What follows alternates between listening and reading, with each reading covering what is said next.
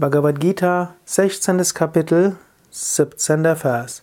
Atma sambhavita stabdha dhana mana madhan vitaha yajante nama yaknaiste dambena vidipurvakam.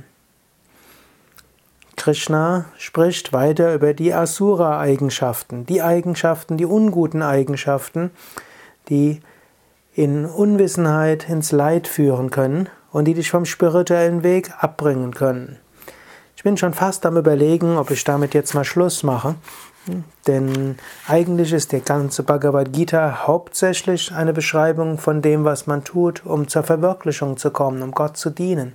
Es gibt nur dieses kurze 16. Kapitel, wo Krishna in vielleicht 15 Versen so beschreibt, was einen auf Abwege bringt. Aber dadurch, dass ich das jetzt jeden Tag lese, scheint es so, als ob Krishna sehr viel so negativ spricht.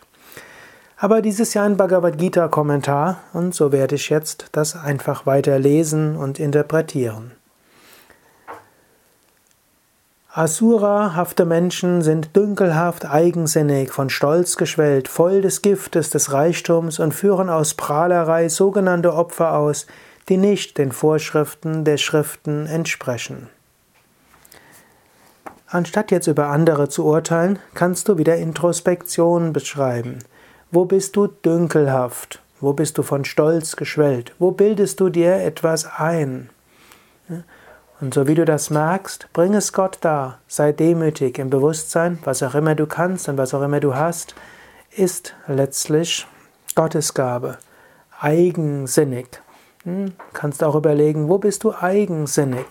Wo achtest du nicht auf andere? Wo bist du nicht anpassungsfähig? Wo bist du in deinem Eigensinn verhaftet und schaffst für dich selbst und andere Probleme? Wo hast du das Gift des Reichtums? Reichtum, Wohlstand kann etwas sein, was du nimmst, um anderen zu helfen und zu dienen. Aber du kannst gierig sein.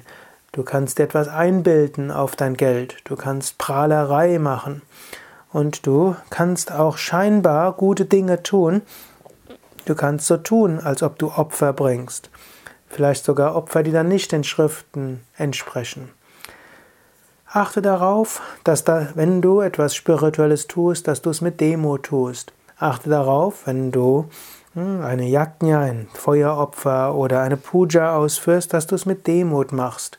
Und selbst wenn du sehr gut im Sanskrit bist, bilde dir nichts darauf ein, sondern sei demütig.